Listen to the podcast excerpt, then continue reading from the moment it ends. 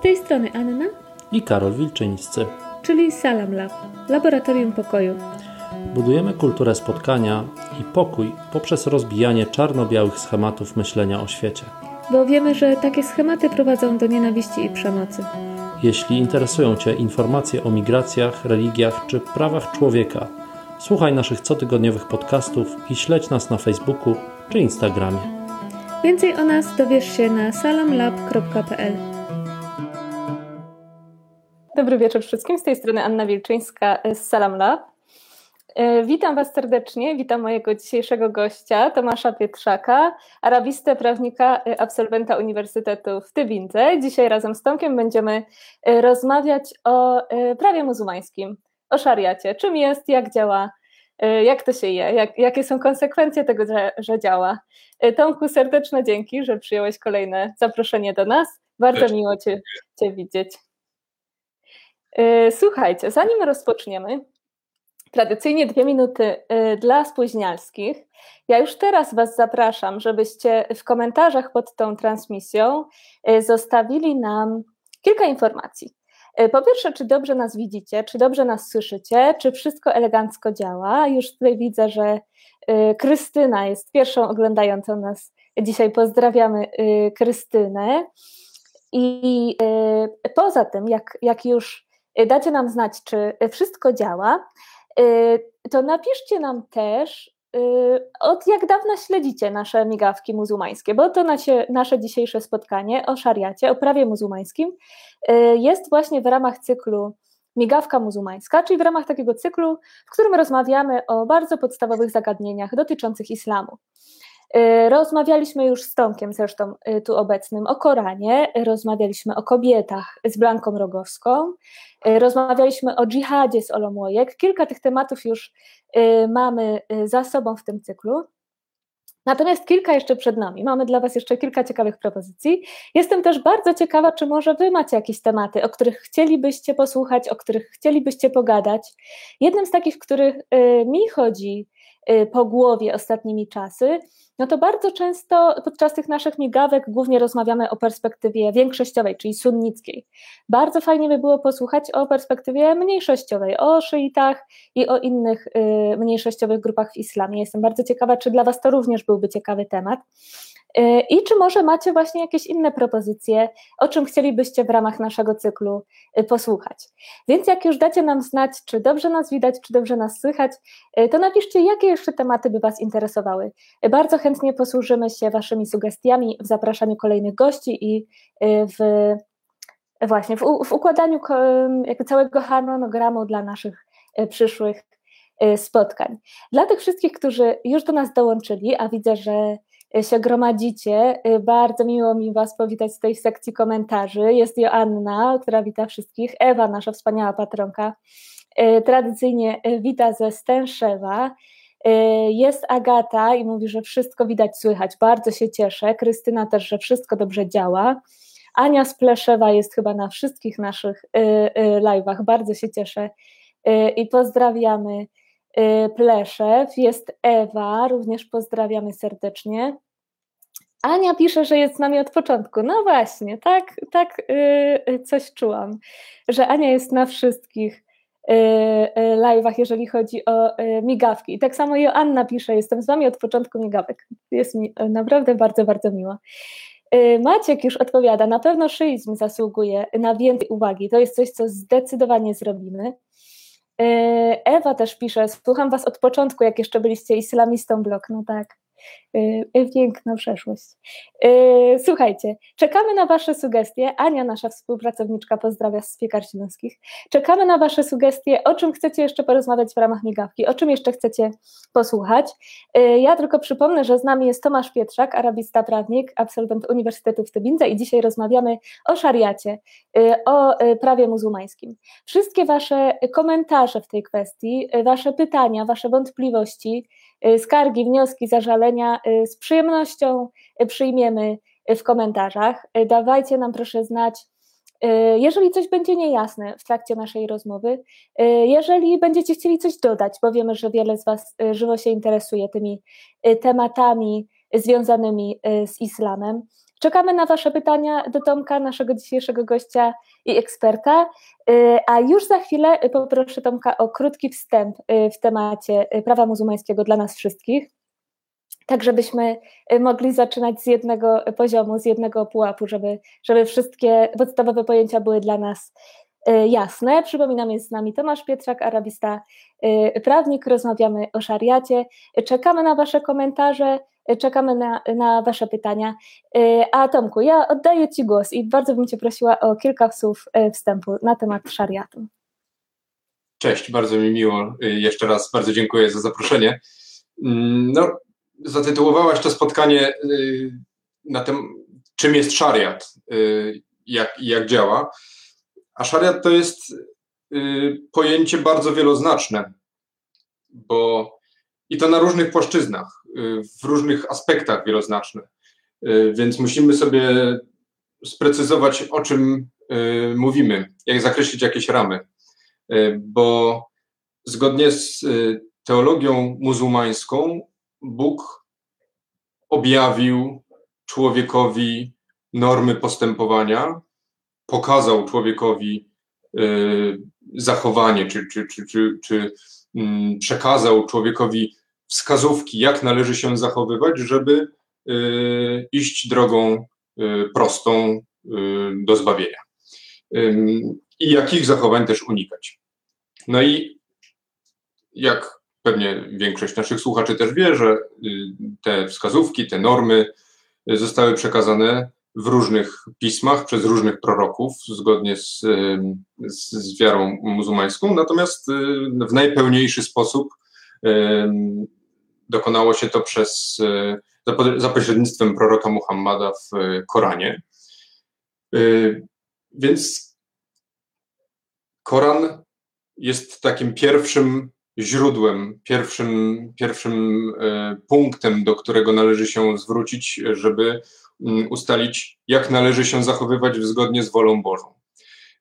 I to jest taka dosyć szeroka płaszczyzna, bo, bo, bo trudno jest dokładnie odgadnąć na podstawie tego, co, co, co jest zawarte w Koranie, czego Bóg oczekuje od człowieka i, jak, i, i na co nie zezwala, albo co, na co patrzy niechętnym okiem bo Koran, y, jak już żeśmy mówili na naszym pierwszym spotkaniu, to nie jest kodeks, to nie jest zbiór jakichś przepisów y, prawnych. Mm, to jest bardzo złożony, mm, bardzo bogaty tekst, y, więc samych norm prawnych jest tam dosyć niewiele.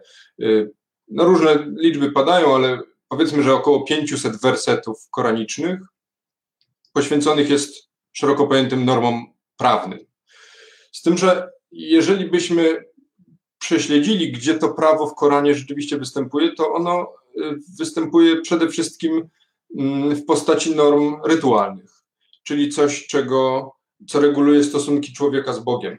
Jak należy się zachowywać przed Bogiem w, świetle y, wyznawanej wiary i wyznawanej praktyki y, mm, wiary. Więc mm, czy stosowanej praktyki wiary.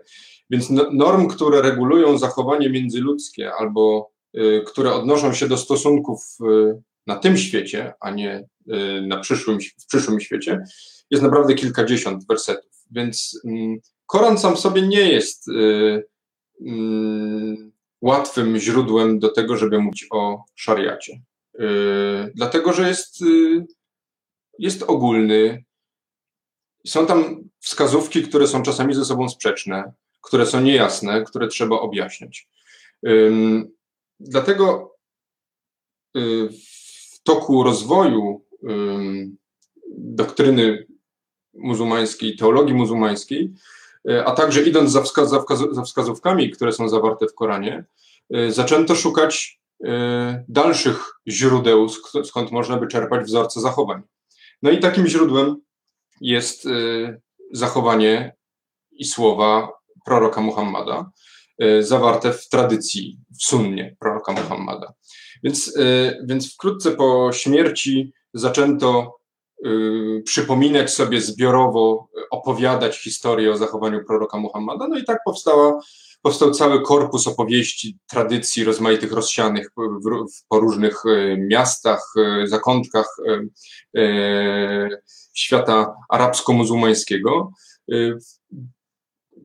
gdyż no, naturalne jest, że człowiek jakby oczekiwał tego, żeby wzorować się na tym, co jest najbliższe do objawienia, a najbliższe do objawienia był, było zachowanie proroka Muhammada, które samo w sobie nie miało proweniencji boskiej. To nie, znaczy, jakkolwiek prorok Muhammad zgodnie z teologią muzułmańską był wysłannikiem Boga, yy, w sensie prorokiem, ale czyli, czyli człowiekiem, którym, który został któremu została przekazana specjalna funkcja, no to jednak, e, no to jednak był też przywódcą społeczności muzułmańskiej, był, był przywódcą politycznym, można by powiedzieć. Więc jego zachowanie było e, w wielu obszarach e, bardzo ludzkie. Mm, te opowieści były zbierane, były pielęgnowane w pamięci, przekazywane dalej, z, czaso, z czasem też spisane, i w ten sposób wykształciły się dwa pierwsze podstawowe źródła prawa muzułmańskiego, które, mm, które gdy zaczęto komentować, interpretować, gdy, gdy poświęcono temu odpowiednią refleksję, y, gdy zaczęto y, sobie to wzajemnie objaśniać i przekazywać dalej, obrosły całą wielką spuścizną literacką, w której zawarte są już konkretne wskazówki, konkretne normy, konkretne Y, przykazania tego, co należy w jakich wypadkach czynić. I to jest szariat sensu stricte. Czyli mamy szariat, który jest ogólnym, ogólną drogą. Sama nazwa szaria, czyli droga do wodopoju albo, albo no, do, droga do zdroju, y, jako, jako pewna emanacja woli Bożej, y, prawa Bożego, takiego idealnego, którego no, nie jesteśmy w stanie w pełni poznać, i szariat jako zbiór konkretnych norm zawartych w konkretnym korpusie tekstów. I to jest jeden, jedna płaszczyzna, na której to pojęcie jest wieloznaczne. Druga, no jak łatwo y, się domyślić, komentowaniem tych, y, tych, tych y, źródeł, namysłem nad tym zaczęło się zajmować bardzo wielu uczonych, bardzo wiele osób. W związku z tym każdy zaczął interpretować to trochę inaczej dochodziło do polemik, y, dochodziło do, mm, znaczy komentowano wzajemnie teksty i to zarówno było to bardzo zróżnicowane, zarówno pod względem geograficznym, jak i, jak i historycznym, y, bo komentowano też teksty w czasie, czyli dzisiaj odnoszą, od, y, uczeni muzułmańscy odnoszą się do tekstów, które powstały w przeszłości, tak samo było od, od samego początku. W związku z tym szariat jest zróżnicowany i wieloznaczny, także dlatego, że mnóstwo ludzi go rozumie i interpretuje w, w różny sposób. Jest to niezwykła, niezwykłe bogactwo wszelkiego typu komentarzy, wszelkiego typu no, no, no, twórczych refleksji też nad źródłami prawa. I no więc mamy pokrótce jakąś taką zakreśloną, powiedzmy, historię powstania, ale ale z tych dwóch podstawowych źródeł, czyli z Koranu i z Sunny, zaczęto wywodzić e, e, poprzez narzędzia e, intelektualne, narzędzia interpretacyjne, konkretne normy prawne. Mm, no więc mówi się o, o powiedzmy o czterech podstawowych źródłach, bo, bo, bo idąc za wskazaniami Koranu, a też i za y, hadisami na temat proroka Muhammada. Jednym z takich hadisów jest na przykład, jest na przykład y, podanie, jak, jakoby Muhammad powiedział y, Le miał ummati al-dalal, czyli moja wspólnota, moja społeczność nie zgromadzi się wokół błędu, nie zjednoczy się wokół błędu. W związku z tym stwierdzono, że jeżeli prorok uznaje bezbłędność opinii pewnej grupy ludzi, no to taka, tak, taka opinia grupy ludzi też może być jednym ze, ze źródeł prawa. Y, I tak powstała y, ijma, czyli, czyli, czyli konsensus uczonych z danej, z danej społeczności. Tak stopniowo zaczęto stosować coraz bardziej wyrafinowane narzędzia argumentacyjne, rozumowanie przez analogie, preferencje i tymi narzędzia, te narzędzia przykładając do, do, do źródeł tekstualnych, a stopniowo coraz, do coraz bardziej rozbudowanych komentarzy stworzono cały bardzo bogaty, yy, bardzo bogatą tradycję prawną, w zasadzie system prawny, yy, który rozwija się po dziś dzień yy, od samego początku, więc jest to nieprzerwany proces, jest to, jest to nieprzerwany dialog uczonych współczesnych z, z, z um, uczonymi historycznymi z różnych zakątków świata, nie tylko z, ze świata um, czy z, Bliskiego Wschodu, świata arabsko-muzułmańskiego, ale wszędzie tam, gdzie są muzułmanie, tam, tam szariat jest komentowany, tworzony, y, tam, tam, tam szariat powstaje tak naprawdę. Więc y, jest to jest to chmura opinii po prostu. Trudno sobie to wyobrazić, dlatego że, że kiedy my mówimy o prawie, mamy na myśli coś zupełnie innego, coś, co jest raczej stałe, co jest określone, co jest spisane najlepiej, żeby nie było jakichś niejasności. Tymczasem szariat jako, jako prawo jest właśnie czymś bardzo zróżnicowanym. Jest to rozmaitość tekstów i opinii, które są cały czas żywe i, i komentowane. To może tak tytułem wstępu. Nie wiem, czy, czy jeszcze y, y, można by pewnie dużo więcej powiedzieć, ale może jakiś, y, pewnie przejdziemy do tego stopniowo w czasie. Znaczy... Chyba bym zaczęła od takiego pytania, które myślę nasuwa się wielu osobom słuchającym Cię teraz. Czyli skoro to jest taka chmura opinii, która jakby cały czas od wieków się rozwija i jest w ciągłym procesie jakby powstawania i, i też zmieniania się ostatecznie, to jak muzułmanie się w tym poruszają? Sensie, jak muzułmanin, tak już z praktycznego punktu widzenia, który potrzebuje wiedzieć, jak się zachować w danej sytuacji, która z tych dróg to jest ta, ta właściwa droga, gdzie on sobie szuka, jakby, no bo już uzgodniliśmy, że jakby nie ma kodeksu, który on sobie może otworzyć i sprawdzić, a ten artykuł mówi, że nie mogę tego. Tylko tak. jakby to musi być znacznie bardziej złożony proces. Więc jak muzułmanie się, się poruszają po tej, po tej chmurze, żeby znaleźć jakby tą, było, tą właściwą ścieżkę? To było pytanie, które od początku towarzyszyło y, muzułmanom y, już, już z pierwszych lat y, po zakończeniu prorockiej misji Muhammada, czyli jak poruszać się w gąszczu tego, co zostało wypowiedziane, czy zostało nam przekazane. No i taki jest y, często cytowany hadis, jak y, prorok Muhammad posyłał y, takiego swojego towarzysza Muada ibn Jabala jako sędziego do Jemenu i zapytał go, no ale na jakiej podstawie będziesz oferował swoje wyroki, na jakiej podstawie będziesz orzekał, a Muad powiedział, no będę szukał w, w księdze, w księdze Boga, czyli w Koranie. No dobrze, ale jeżeli tam nie znajdziesz rozwiązania, to co dalej?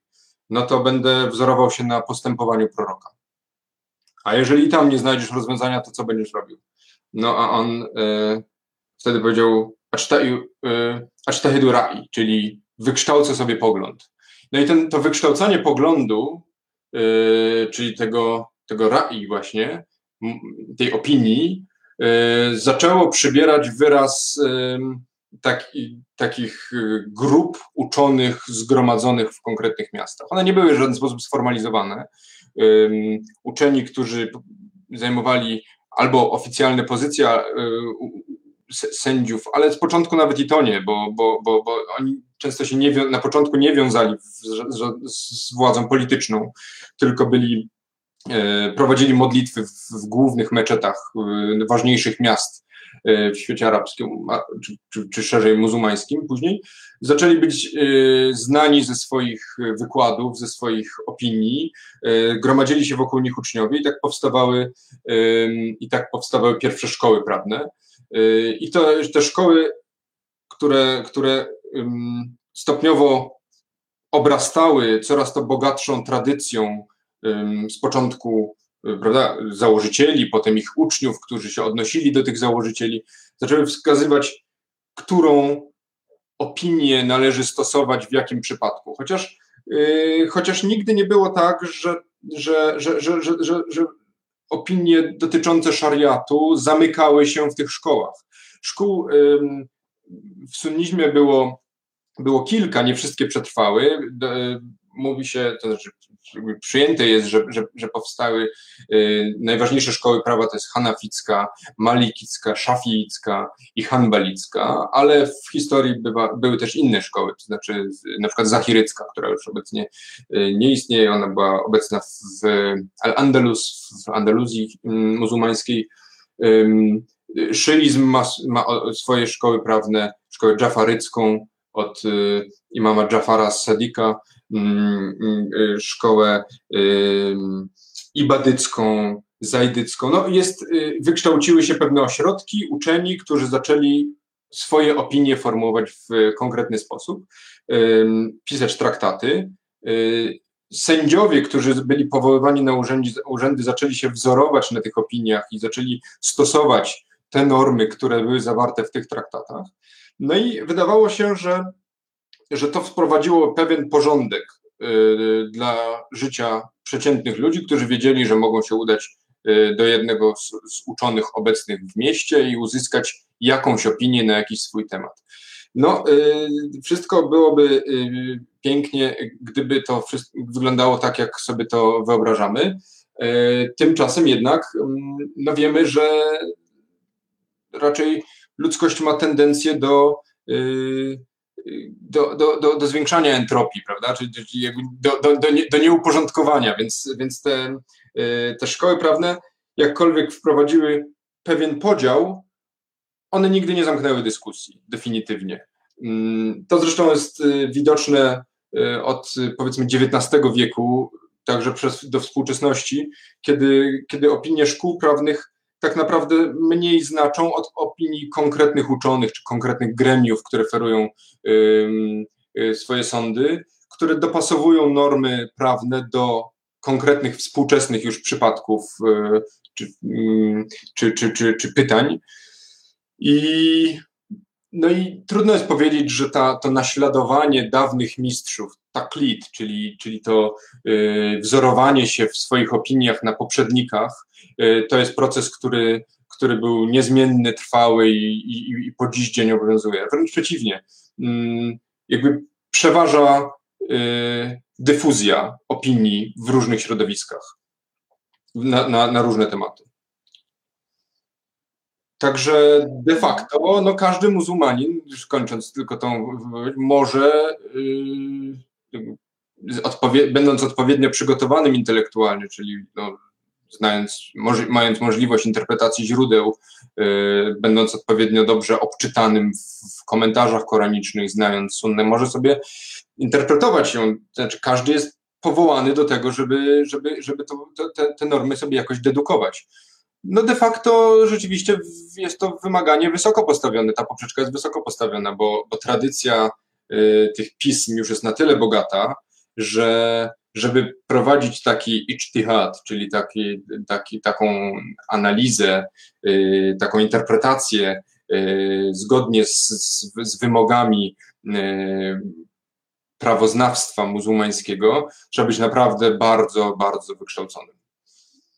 No właśnie o to Cię chciałam zapytać. Czy to ostatecznie oznacza, że każdy może sobie próbować interpretować i ostatecznie tworzyć prawo tak naprawdę dla siebie? Jakie to by miało konsekwencje właśnie dla dla y, wspólnoty muzułmańskiej. Czy to czasami nie, skoro i tak już mamy wielość tych szkół, nawet jeżeli spojrzymy sobie na, na to, ile z nich przetrwało do dzisiaj i jak, jak to funkcjonuje, y, no to tak naprawdę mamy, no mamy niezłą różnorodność prawną. I czy, czy no. ostatecznie mówimy o jednym, w dalszym ciągu o jednym prawie, o jednym szariacie, czy już o szariatach, skoro mamy kilka różnych ośrodków, które tworzą właściwie prawo w oderwaniu od siebie, nie konsultują się ze sobą, a mamy też jakby no już nawet taką sytuację, że poszczególnych uczonych, którzy sami się zajmują tym ijtihadem, czyli interpretacją na rzecz właśnie stworzenia jakiejś normy.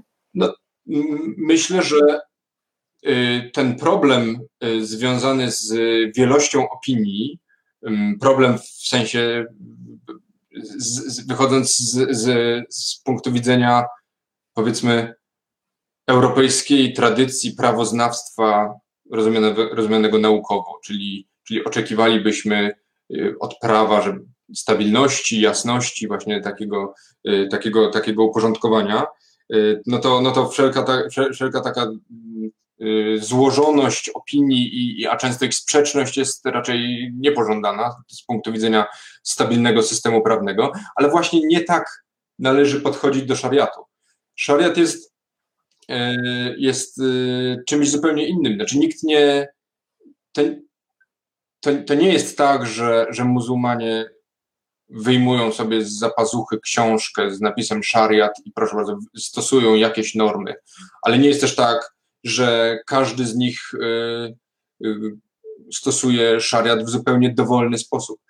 To jest bardziej twórcza refleksja nad tym, w jaki sposób należy interpretować źródła, czyli, czyli w jaki sposób podchodzić do, do, do, do, do opinii czy czy do, do, do, do, do norm, znaczy do norm do, zawartych w, w tekstach, y, w objawieniu koranicznym i w, tekst, w tekstach sunny, wtedy, gdy te normy są ze sobą sprzeczne, gdy na przykład dwie normy pokrywają się treściowo, która z nich jest y, obowiązująca.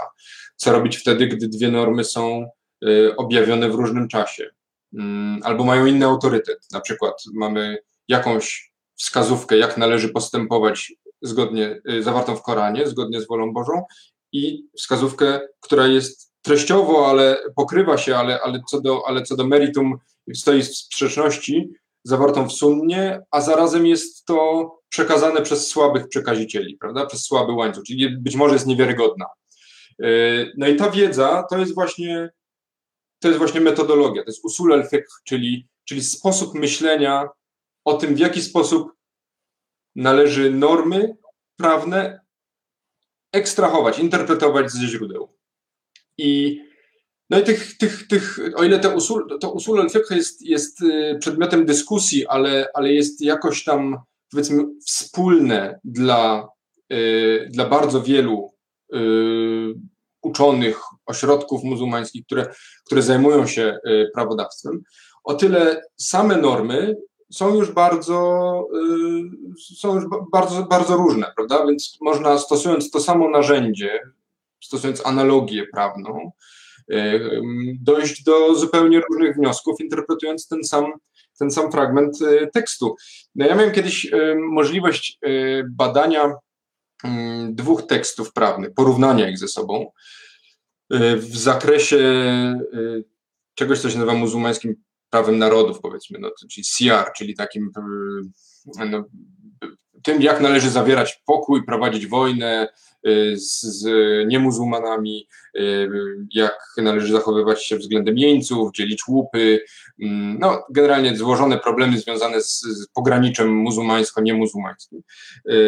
Porównywałem traktat bardzo klasyczny z IX wieku Asz-Szajbaniego z Kitab as który żyjąc w Syrii w IX wieku no, spotykał się z, z prawda, z, pewnie z Bizantyjczykami, właśnie Persami, y, no i interpretował rzeczywistość zgodnie z, z, normami zawartymi w Koranie i w Sunnie w, w duchu swoich czasów. Y, I wziąłem do, postanowiłem że sprawdzić, jak te, te same y, fragmenty, te same, te same, te same normy te same fragmenty tekstów zostały zinterpretowane przez prawnika żyjącego w XV wieku, Al-Mahiliego, który trafił na dwór Aski al-Hadża Muhammada, który był y, władcą Imperium Songhaju, czyli dzisiejszego Mali w y, Afryce subsaharyjskiej. Mm, Askia Muhammad był władcą, który żył w, dorzecz, no, no, w wewnętrznej delcie Nigru, Timbuktu, Gao, są te rejony, stworzył potężne imperium i legitymizował się jako władca muzułmański. Odbył hadż, chciał y, islamizować podbite ludy, y, a miał do czynienia z zupełnie innym środowiskiem, z, z, z ludami afrykańskimi, z politeistami, animistami. No i y, zadawał pytania uczonemu y, ze szkoły malikickiej, Al-Mariliemu, i te teksty, to jest bardzo zaskakujące, one odnoszą się do dokładnie tych samych y, wersetów koranicznych, do dokładnie tych samych hadisów. Ale obaj ci uczeni, jeden żyjący w IX wieku, drugi żyjący w XV wieku, interpretują te teksty zupełnie inaczej. Dochodzą do zupełnie różnych wniosków. Gdy jeden mówi, że należy prowadzić wojnę, drugi mówi, że nie należy tego robić. Gdy jeden mówi, że należy zawierać pokój, ten twierdzi, że należy tego nie robić. to jest niezwykłe, znaczy, że, że można dochodzić do tak różnych, znaczy no pewnie w jakimś ograniczonym stopniu w, w, w, zachodniej tradycji prawnej też to spotkamy gdzieś w prawie precedensowym. Są znane różne, różne rozwiązania, rozstrzygnięcia. Natomiast to jest to bogactwo i to, ta, ta złożoność jest, jest tak niezwykła i bardzo fascynująca właśnie w prawie muzułmańskim, dlatego że, że, że, że, że ta elastyczność w myśleniu i ten, i ten wysiłek włożony w to, żeby, żeby, żeby rzeczywist złożoną rzeczywistość wokół nas dostosować do, do, do, do niezmiennych norm zawartych w Koranie i dojść do tego, jakie te normy są, czego od nas tak naprawdę Bóg wymaga, to jest właśnie to, ten namysł, który jest ponadczasowy i wspólny dla wszystkich muzułmanów. To jest ciekawe właśnie moim zdaniem. To jest bardzo ciekawe i widzę, że już y, napływają do nas y, pytania również w tej, w tej sprawie. Y, także bardzo się cieszę, widząc Wasze komentarze, Wasze pytania. Oczywiście czekamy na więcej. I od razu, może jak już jesteśmy przy tej wielości, to chciałabym Cię zapytać wspólnie właściwie z Izabelą, która tu nam zostawiła komentarz.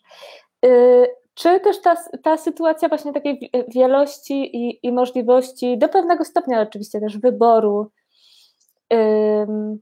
interpretacji, no nie daje dużego pola do manipulacji. I tutaj na przykład Izabela pisze, często miewam wrażenie, że to wykształcanie opinii, czy poszukiwanie y, y, słusznej opinii, y, często bywa stwarzaniem wygodnych wymówek. Mhm.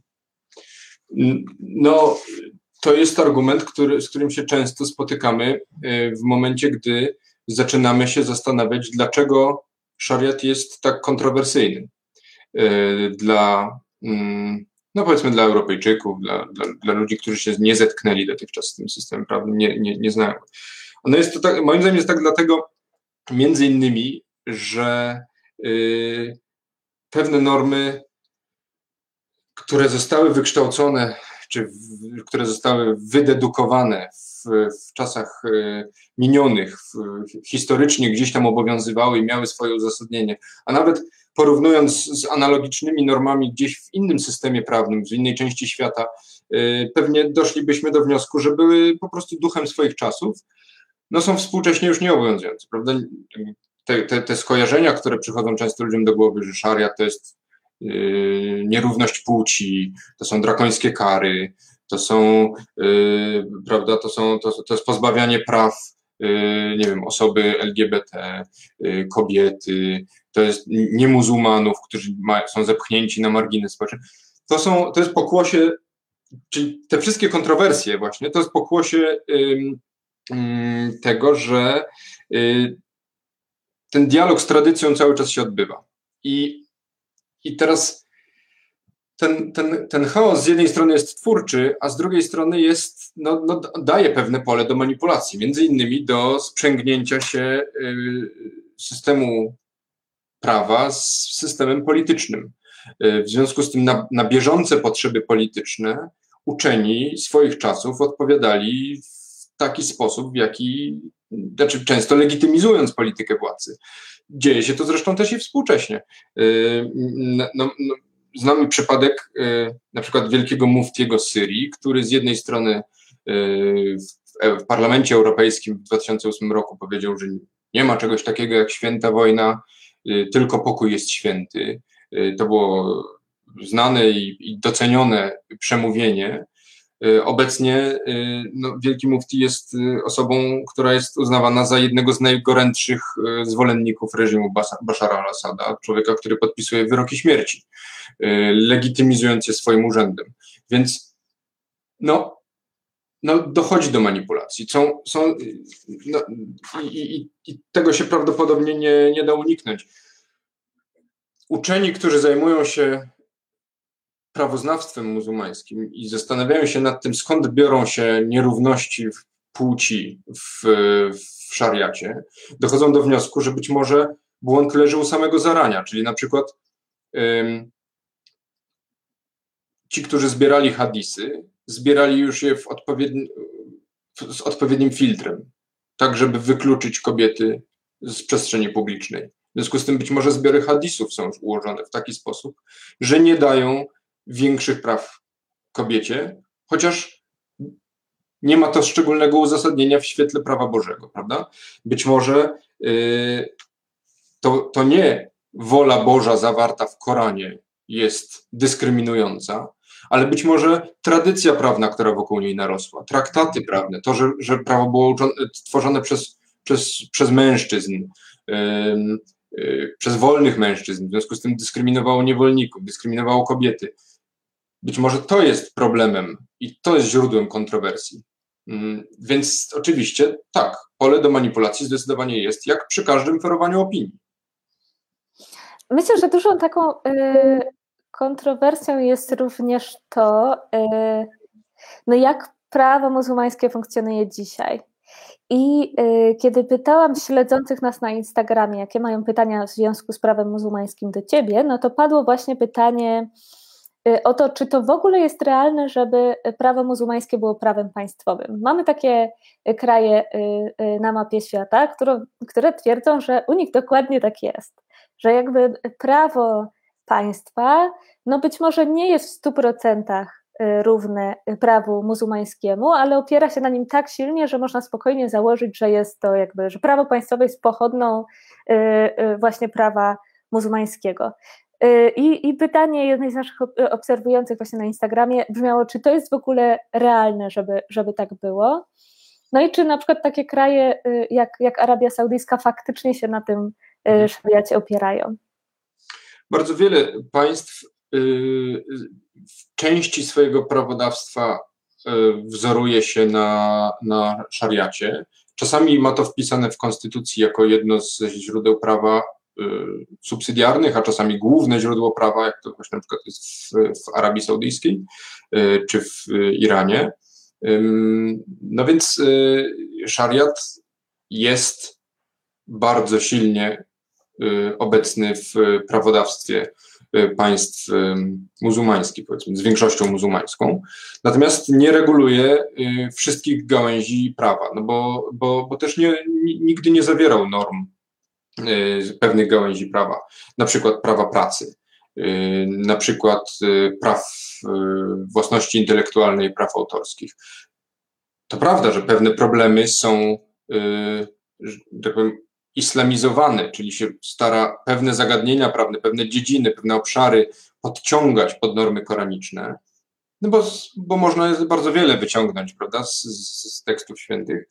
Natomiast y, de facto y, prawodawstwo tych państw, które starają się jakoś wzorować na szariacie, na przykład Egiptu, y, czy Maroka, czy Jordanii, jest oparte w w, tych, w tej mierze na szariacie, w której to było najbardziej możliwe, czyli w dziedzinie prawa rodzinnego, spadkowego, stworzyć państwo, które byłoby y, w 100% oparte na szariacie. Tak jest.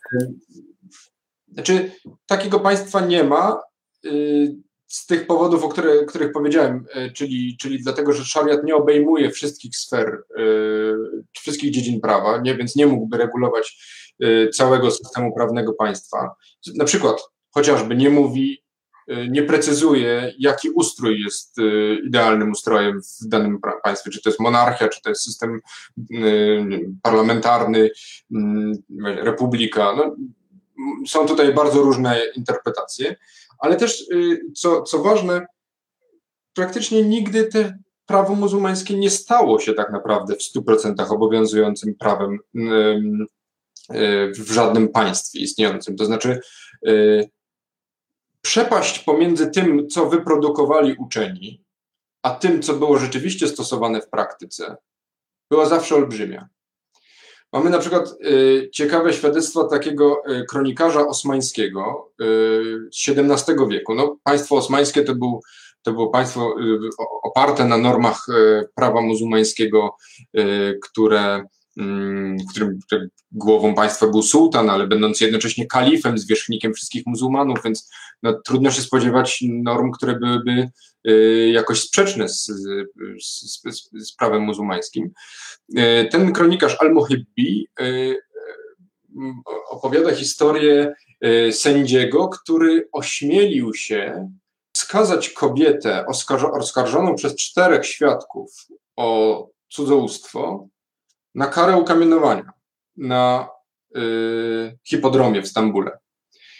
I to był tylko jeden taki przypadek w, w, w drugiej połowie XVII wieku i ten sędzia został natychmiast odwołany, stracił funkcję. Czyli chociaż jakby postąpił lega artis, bo, bo, bo, bo, bo pra, koraniczna, koraniczną sankcją za, yy, za, za, za nierząd jest yy, właśnie kara śmierci.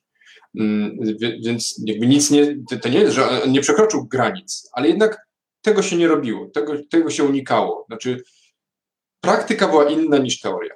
I, i, i tak jest zawsze. To znaczy, to nie jest y, wszechobejmujący, totalny system prawny, który, który w 100% powie, jak należy postępować, i, będzie, i, ta, i ta norma będzie bezsprzecznie obowiązywała wszystkich muzułmanów.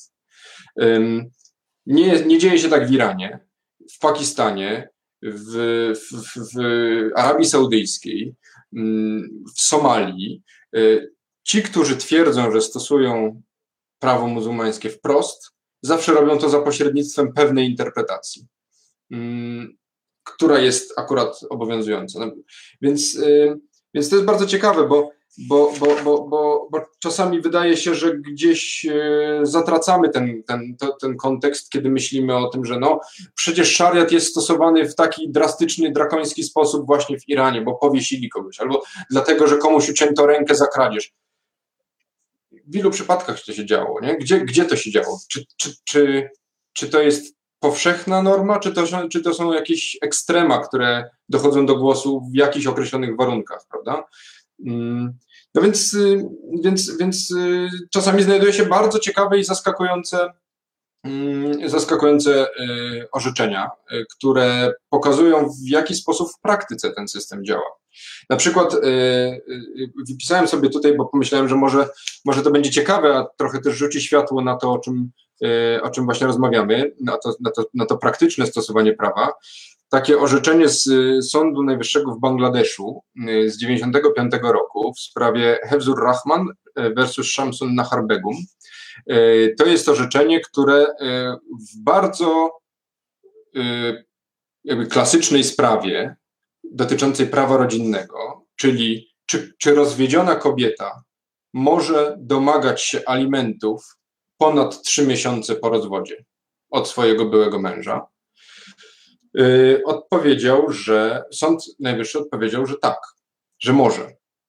To jest o tyle ciekawe, że y, na kontynencie indyjskim obowiązywała, czy obowiązuje y, norma prawa han, muzułmańskiego ze szkoły hanafickiej, która tego zakazywała przez setki lat.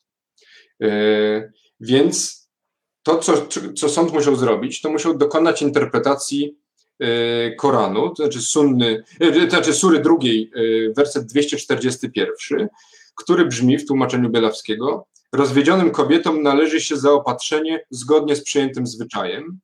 To jest obowiązek dla bogobojnych. No i teraz pytanie, co to znaczy to mata bil maruf, czyli zgodnie z przyjętym zwyczajem. Sąd orzekł tak. I to jest, i tutaj przeczytam ten fragment, dlatego że to jest, moim zdaniem, to jest niezwykłe zupełnie, bo bo nie tak sobie wyobrażamy stosowanie prawa muzułmańskiego, a właśnie to jest to, jest to jak to się dzieje. Zgodnie ze słowami Boga, Koran jest łatwy do rozumienia. Są tacy muzułmanie, którzy uważają, że należy podążać za interpretacjami wcześniejszych uczonych, a bramy do nowych interpretacji są zamknięte. To bardzo popularny motyw zamknięcia bram ijtihadu, czyli konieczności naśladowania poprzedników i niemożliwości wykształcania nowych interpretacji. To jednak stoi w sprzeczności z konstytucją Bangladeszu, z której należy wyciągnąć wniosek, że przykazań Bożych należy przestrzegać sumiennie i bezbłędnie. Koran wymaga postępowego studium, ażeby oddać dynamiczny, postępowy i uniwersalny charakter religii islamu. I tutaj następuje cytat z orzeczenia High Court w Lahore z 60 roku, czyli wcześniejszego orzeczenia, które brzmi tak. Jest jasne, że lektura i rozumienie Koranu nie jest przywilejem i prawem nielicznych. Koran został objawiony w łatwym i zrozumiałym języku. No tutaj można się spierać. Także każdy muzułmanin jest, jeśli spróbuje, będzie mógł go zrozumieć i się do niego stosować. Jest to więc przywilej każdego muzułmanina, którego, któremu nikt nie może odebrać, którego nikt nie może odebrać, nawet jeśli byłby bardzo uczony w interpretacji Koranu. Podczas lektury Koranu można znaleźć cenne wsparcie w komentarzach napisanych przez uczonych z przeszłości, ale to wszystko. Te komentarze nie mogą mieć ostatecznego słowa w żadnej sprawie. Czytanie i rozumienie Koranu zakłada jego interpretację, a interpretacja zakłada stosowanie, które musi odnosić się do aktualnych okoliczności i zmiennych potrzeb świata. Jeśli interpretacja Koranu przez ludzi, którzy żyli 13 albo 12 wieków temu, uznawana byłaby za ostatnie słowo w sprawie, to całe muzułmańskie społeczeństwo zamykane jest w żelaznej klatce i nie może rozwijać się zgodnie z duchem czasu.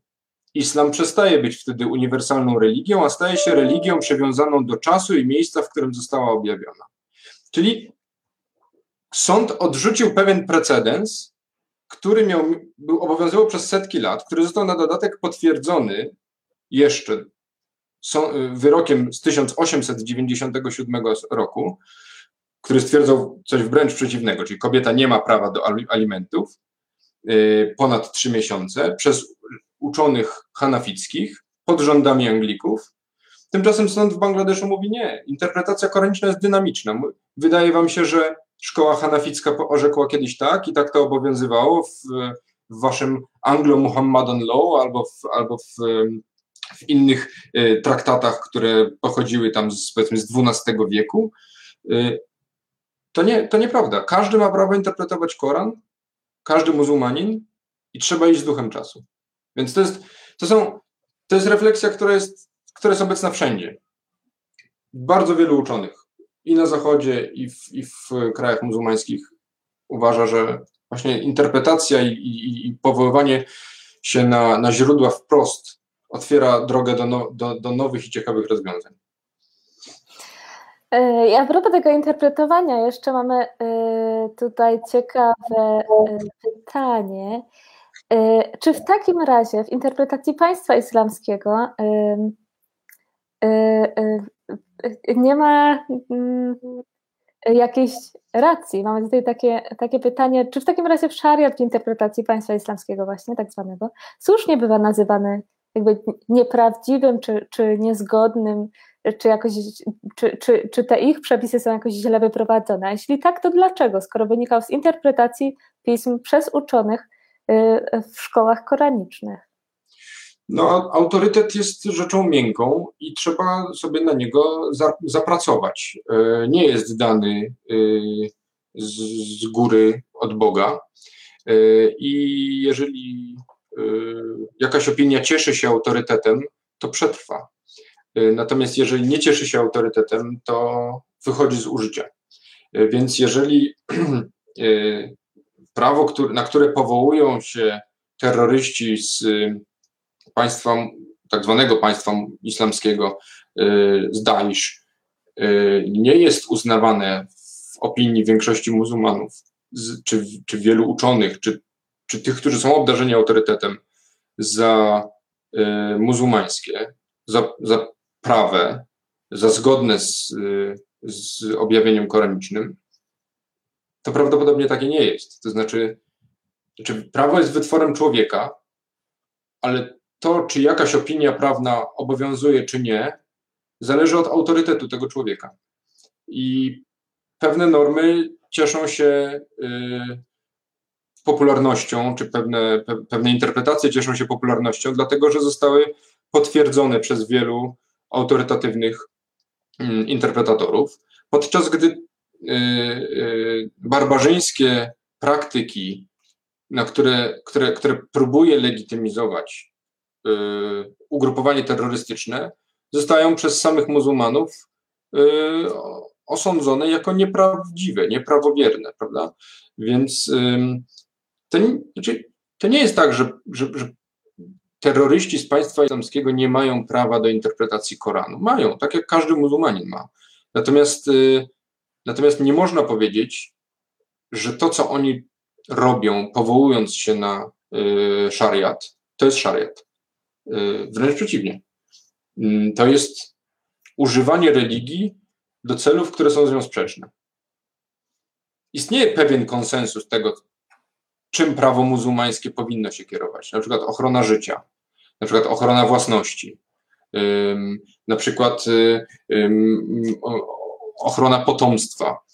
Więc y, czyny, które stoją w sprzeczności z tymi makasyt, z tymi celami, y, są uznawane za, za, za, za nieislamskie, prawda? Znaczy nie, nie spełniają pewnej, pewnego minimum norm, które powinny być spełnione. Czyli to nie jest ostatecznie tak, że można sobie wyinterpretować wszystko. Y, y, co, to nie jest tak, że można, że można czynić wszystko, powołując się na, na, na, na szariat i twierdząc, że to właśnie wynikło z mojej interpretacji. Y, mamy kilka ciekawych pytań jeszcze w podobnym temacie. Na przykład Jędrzej pyta, gdzie w szariacie zaczyna się na dobrą sprawę ekstremizm? Dlaczego właśnie takie takie interpretacje się utrzymują. Ty już mówiłeś o tym autorytecie. No granica jest bardzo płynna. Mhm. Z jednej strony y, mamy opinie, które, znaczy mamy, mamy, mamy praktykę, która powołuje się na, na opinie, które są ekstremistyczne, na przykład uzasadnianie zamachów samobójczych, które jest jasno potępiane przez związki muzułmańskie, które jest jasno potępiane przez uczonych, przez Al-Azhar, przez renomowane ośrodki, Y, y, gdzie, gdzie, gdzie interpretacja przemocowa y, tych, tych wersetów koranicznych, które mówią o obronie wiary, jest potępiana. Ale prawda jest też taka, że mainstream prawników muzułmańskich jest konserwatywny. Więc ci, którzy, ci liberałowie, którzy oferują opinię Y, w taki sposób, no powiedzmy, y, nowatorski, postępowy, y, równościowy, oni są często wyautowani. Oni są tak jak, prawda, nie, mm, Mahmud Mohammed Taha, który w Sudanie w 1985 roku poniósł śmierć, będąc oskarżonym o apostazję, w związku z tym, że twierdził, że Szariat wymaga reform, dlatego że w takim kształcie, w jakim jest stosowany w Sudanie za y, dyktatury Numeiriego, y, był, stał w sprzeczności z objawieniem mekkańskim, z surami mekkańskimi. Y, Nas Hamid Abu Zaid to był taki egipski uczony, który został przymusowo, oskarżony o apostazję w Egipcie, przymusowo rozwiedziony ze swoją żoną, musiał uciekać do, do Europy, chociaż postulował tak, tak, taką otwartą, bardzo, bardzo nowoczesną interpretację źródeł prawnych, jako tekstów e, literackich, jako, jako, jako e, takich, których, znaczy, jako takich, które się poddają krytyce literackiej, osadzonych w kontekście historycznym. Więc to nie jest do końca tak, że to ekstremum się gdzieś nie wlewa. Znaczy ono, ono jest, znaczy mainstream muzułmańskich uczonych, prawników jest popada czasami w, w, w taką, bym powiedział, daleko idącą konserwę, która jest nie do pogodzenia z, ze standardami na przykład praw człowieka. Y, to nie znaczy, że nie, nie są czynione wysiłki.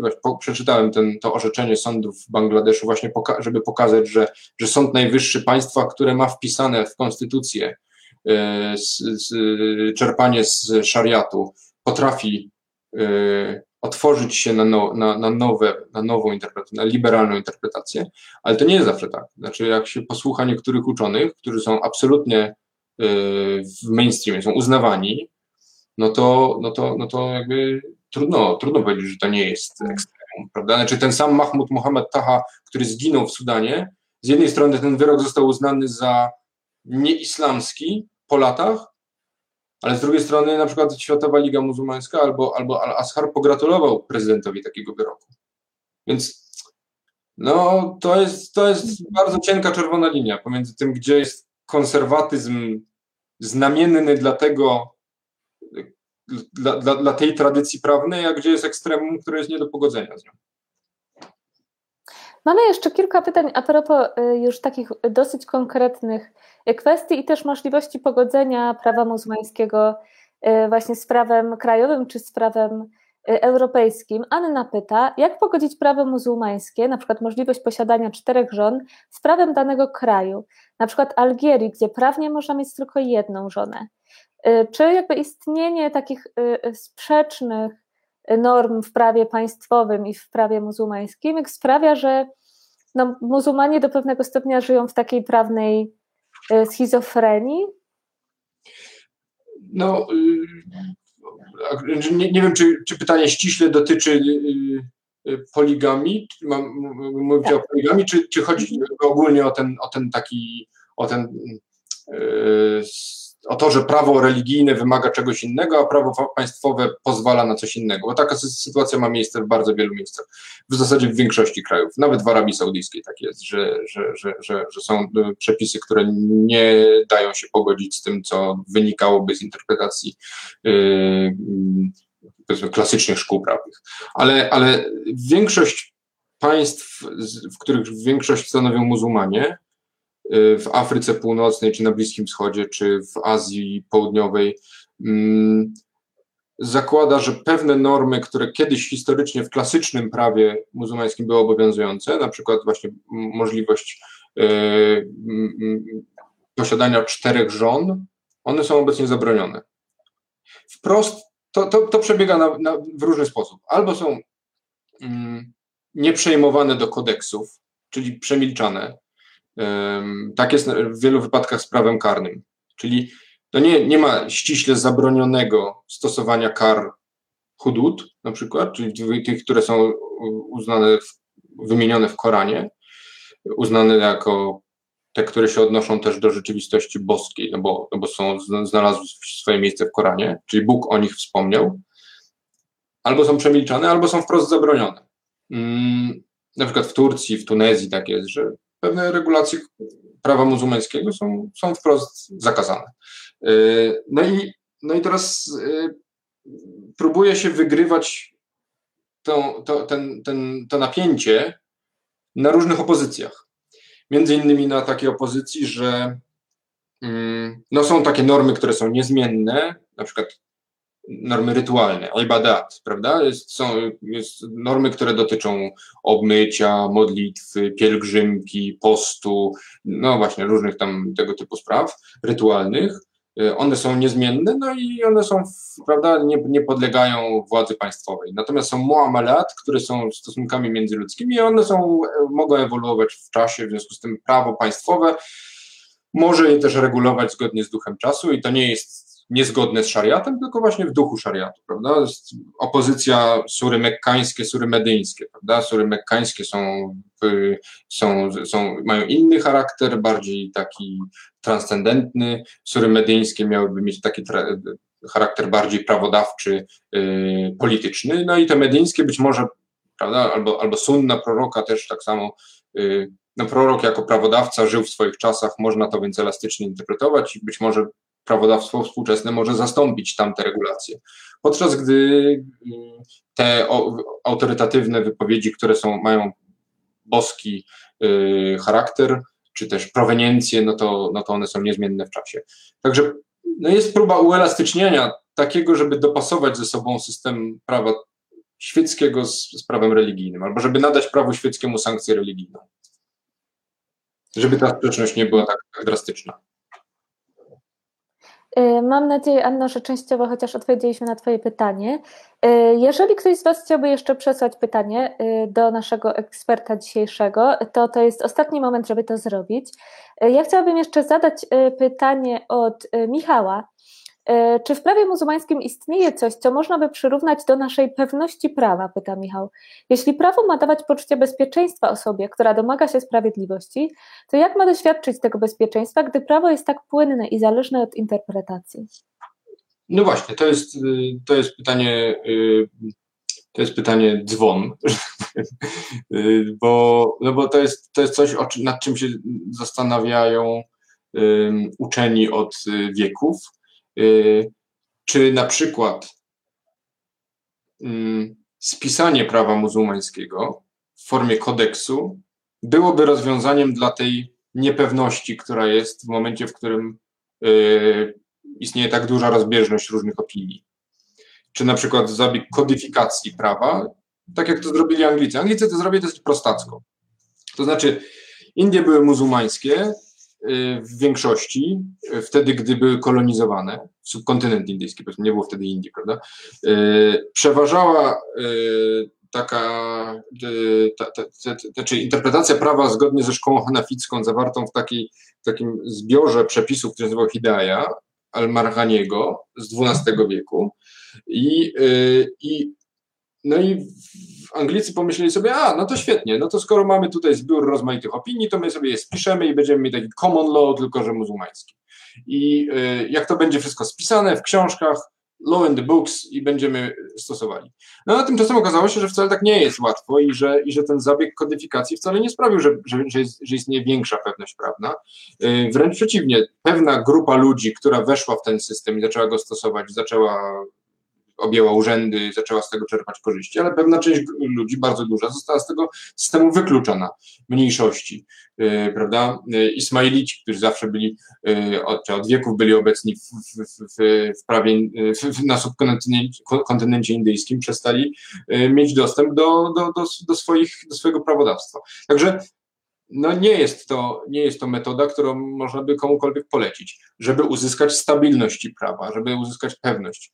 Myślę, że, że, że szariat właśnie przez to jest bogaty i, i, i, i taki, no właśnie fascynujący, ale też, ale też i odpowiadający w wielu wypadkach na potrzeby wiernych, dlatego że, że tej pewności w 100% nie daje, że, zostaje, że zostawia dużo furtek interpretacyjnych, że istnieje mnogość opinii, że jeżeli jakaś fatwa ci się nie podoba, to możesz iść do innego uczonego i on wyda inną fatwę i być może, i być może ona będzie równie dobra i równie muzułmańska jak ta poprzednia. Więc, y, więc tej pewności nie ma, ale pytanie, czy ona w ogóle musi być, prawda? Czy, ona jest, czy to jest konieczne? W tych newralgicznych aspektach być może, być może tak, takich jak prawo karne na przykład, ale czy wszędzie to jest konieczne? Trudno powiedzieć. Z reguły było tak, że nadawanie, yy, znaczy narzucanie władzy politycznej na szariat zazwyczaj kończyło się kiepsko. Yy, to znaczy kończyło się jakąś tyranią, yy, jakąś, jakąś, jakąś dyktaturą, jakąś, jakimś sprzęgnięciem się uczonych z systemem, tak jak to ma miejsce teraz w Syrii, prawda? Gdzie, gdzie, gdzie, gdzie, władza, to zresztą wszędzie miało miejsce, w Egipcie tak samo gdzie władza świeckich y, władców jest legitymizowana przez uczonych muzułmańskich, co nie sprzyja prawu muzułmańskiemu. Ta elastyczność jest chyba błogosławieństwem. E, myślę, że Twoja odpowiedź też się dobrze wpisuje w to, o co pyta e, Hanna, nasza patronka, którą serdecznie pozdrawiamy. Czy w życiu prywatnym trzeba podążać za jedną konkretną szkołą prawną? Hanna ma szczególnie na myśli sunnizm. Czy jednak jest tak, że można sobie trochę szukać i wybierać w tych opiniach. Czy jeżeli ktoś podąża przez część życia za y, szkołą hanaficką właśnie, to czy może zmienić zdanie po jakimś czasie? No więc y, taka praktyka była uznawana przez niektórych uczonych za naganną, historycznie, w klasycznym prawie. Y, to się nazywało tahajur, czyli czerpanie poglądów prawnych z innych szkół. Istnieje też inne zjawisko, czyli talfiq, czyli stapianie się różnych poglądów w jedną normę. E, no Tahayur i talfiq y, w tradycji nigdy nie przestało istnieć. To nie jest tak, że, że wszyscy się prawda, uszeregowali w różnych kolejkach i każdy stosował swoje normy i tak było zawsze bez, mm, bez, bez, żadnych, bez żadnych odstępstw. Ludzie pobierali się, wyznawcy islamu się pobierali między szkołami, no i jakieś prawo musiało obowiązywać, prawda? Między szkołami prawnymi szyici z sunnitami żyli w jednych organizmach państwowych, tak jak w Iraku ma to miejsce, prawda? Trzeba było decydować, kto zgodnie z jakim prawem. Muzułmanie z niemuzułmanami. Y, też trzeba było decydować, które normy są obowiązujące w, w danych sytuacjach. No więc, yy, znaczy, to wszystko zależy. Yy, większość różnic pomiędzy szkołami prawnymi i po, ale też pomiędzy opiniami, dotyczy spraw, które są regulowane przez obecnie przez władze państwowe. Te, które nie są regulowane, czyli rytualia, to są często detale. Y, Oczywiście nie mówię o takich dużych różnicach jak między sunnizmem i szyizmem, chociaż i, tak wielu muzułmanów powie, że te, te, różnice nie są duże, no ale pomiędzy, różnice w rytualiach pomiędzy poszczególnymi szkołami sprowadzają się zazwyczaj do dosyć niedużych spraw, które nie ważą ostatecznie na tym, czy, czy człowiek jest, czy nie jest muzułmaninem i czy, czy, czy swoją wiarę praktykuje zgodnie z, z zaleceniami Koranu, czy nie. Więc mm, wydaje mi się, że takie rygorystyczne się trzymanie się jednej szkoły zabija ducha prawa muzułmańskiego, które właśnie jest y, otwarte na różnorodność. No a poza tym, no co w momencie, w którym twoja szkoła nie odpowiada na, na, na, na pewne problemy, prawda? Znaczy jest, y, y, taki przypadek, jest taka obecnie w Indiach bardzo popularna szkoła Deobandich. To są Hanafici, bardzo rygorystyczni. No i ci Deobandi mają bardzo, bardzo krytyczny stosunek do telewizji. Więc wydane są fatwy, które krytykują telewizję. E, no ale w pewnym momencie telewizja stała się świetnym medium do tego, żeby przekazywać poglądy na temat prawa muzułmańskiego i, no, że tak powiem, nawracać ludzi wreszcie, jakoś tam ich e, przekonywać do siebie. E, w związku z tym wydano inną fatwę, Ci sami Deobandi wydali inną fatwę po latach, w których jednak okazuje się, że te, telewizja jest zupełnie w porządku. Y, nie stoi w sprzeczności z zamysłem Boga. I teraz pytanie, czy jeżeli jesteś y, Hanafitą i zarazem chcesz być, podążać w duchu szkoły Deobandich, to masz oglądać tą telewizję, bo, bo, bo teraz ci wolno, czy, czy raczej stosować się do historycznej interpretacji, gdzie to było zabronione? Pytanie, czy to jest naprawdę istotne, nie? E, moje ostatnie pytanie e, dzisiaj dotyczy takiej e, obiegowej opinii, która myślę od mm, gdzieś tam wybrzmiewała już po, po 2001 roku, natomiast po 2015 właściwie w Polsce bardzo często zadawano sobie takie pytanie, czy szariat jest do pogodzenia z prawem europejskim. Zaczęły się pojawiać takie też takie, takie spostrzeżenia, że mamy już w Europie strefy szariatu i że w tych strefach to działa zupełnie inne prawo niż, niż prawo państwowe, że, że zaczynamy mieć właśnie takie enklawy, y, w których działa już tylko szariat, do których policja nie wchodzi i tak dalej. Y, no i właśnie o, o to pogodzenie prawa europejskiego i, i szariatu chciałabym Cię zapytać. Y, I o, twój, y, o Twoją opinię, o Twój stosunek właśnie do tych informacji na temat y, tak zwanych stref szariatu mhm. w, w Europie. Więc no, kiedyś, znaczy całkiem niedawno, w zeszłym roku też sobie tak przeglądałem przy okazji jakiegoś wystąpienia na konferencji i co ma na myśli Jarosław Kaczyński, kiedy mówi o szariacie? Yy, I w ogóle politycy w Polsce, jak mówią szariat, no to oczywiście to jest zastraszające, prawda? Jak tam Jarosław Gowin, czy tam Płaszczak, czy ktoś no tam opowiada w telewizji, że proszę, tu są strefy szariatu i my nie dopuścimy do tego, żeby w Polsce takie były. No widać, że jakby duża doza ignorancji i przybija z tego, ale to nie jest najważniejsze.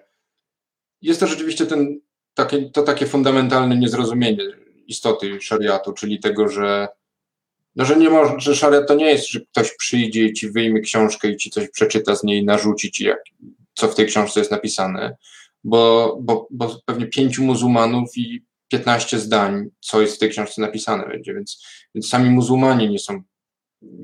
To, to, to, cały czas o tym mówimy, prawda? Zgodnie, co, czym jest szariat i jak należy go stosować. E, czy szariat jest do pogodzenia z prawem europejskim? No, no współcześnie w Polsce zastanawiamy się, czy prawo polskie jest do, do pogodzenia z prawem europejskim. Nie, nie, nie, niedługo takie orzeczenie będzie zapadało w Trybunale Konstytucyjnym, więc zastanawianie się, czy szariat jest do pogodzenia z prawem europejskim, jest oczywiście y, jakąś taką grą y, intelektualną, bo jak widzimy dobrze, y, po tym, co, co już żeśmy sobie tutaj powiedzieli o szariacie, można, można wyciągnąć wszystko y, z, z, tekstów świętych. I, I oczywiście są, jest mnóstwo interpretacji takich, które są w zupełności do pogodzenia z prawem europejskim. Y, znaczy, to nikt chyba nie postuluje wprowadzania y, jakichkolwiek uregulowań, które miałyby sankcje szariatu, miałyby, byłyby nazwane szariatem, które by odnosiły się do klasycznego rozumienia szariatu, powiedzmy ze średniowiecza. Y, jak sensowna dyskusja na temat szariatu w Europie sprowadza się do tych norm, które mają jakieś rzeczywiste przełożenie na, na, na, na i jakąś, jakąś możliwość, prawda, y, mm, nawiązania sensownego dialogu, y, czyli prawo gospodarcze, prawo cywilne w pewnym, czy, czy procedura y, też cywilna, które, które są rzeczywiście, no, które, które można zaadaptować. No, nikt nie postuluje wprowadzenia prawa karnego muzułmańskiego w Europie, ale też de facto nikt tego prawa karnego nie wprowadza w samych krajach, w których żyją muzułmanie w taki sposób, w jaki to było rozumiane w klasycznym prawie, w klasycznym szariacie w, w, powiedzmy w X czy XII wieku. Także oczywiście, że jest do pogodzenia z prawem europejskim. Pytanie w jakim stopniu, w jakim obszarze i kogo by to miało dotyczyć, prawda? Yy, trzeba to zrobić z dużą delikatnością, z, do, z dużym namysłem i tam, gdzie to jest rzeczywiście potrzebne. Słuchajcie, za nami y, bardzo ciekawa dyskusja na temat prawa muzułmańskiego. Jeżeli chcecie y, słyszeć więcej takich y, rozmów i, i, oglądać więcej takich transmisji, zapraszamy do tego, żebyście zostali naszymi patronami i patronkami y, na y, patronite.com pl y, ukośnik Salam Lab. Ja tymczasem bardzo dziękuję naszemu gościowi dzisiejszemu, Tomaszowi Pietrzakowi. Tomku, ogromne dzięki za to, że spędziłeś tą ponad godzinę z nami, za, za bardzo ciekawe odpowiedzi. I mam nadzieję, że jeszcze zagościsz u nas podczas migawki muzułmańskiej. Z, z wielką przyjemnością. Bardzo Ci dziękuję za tę rozmowę. Ja również bardzo dziękuję. Y, pamiętajcie, że jutro widzimy się y, na iftarze online y, o 20.30 na wirtualnym iftarze, tutaj na Salam Labie i też na profilu Centrum Wielokulturowego w Krakowie. No i widzimy się również na kolejnym live za tydzień w poniedziałek. Jeszcze raz dzięki serdeczne Tomku i wszystkim dobrego wieczoru. Trzymaj się, cześć. Kolejny podcast w Laboratorium Pokoju już za tydzień. Nasze rozmowy powstają wyłącznie dzięki naszym darczyńcom. Dołącz do naszych patronów i patronek na patronite.pl ukośnik salamlab i buduj pokój razem z nami. Autorem muzyki do naszego podcastu jest Wasim Ibrahim. Dziękujemy.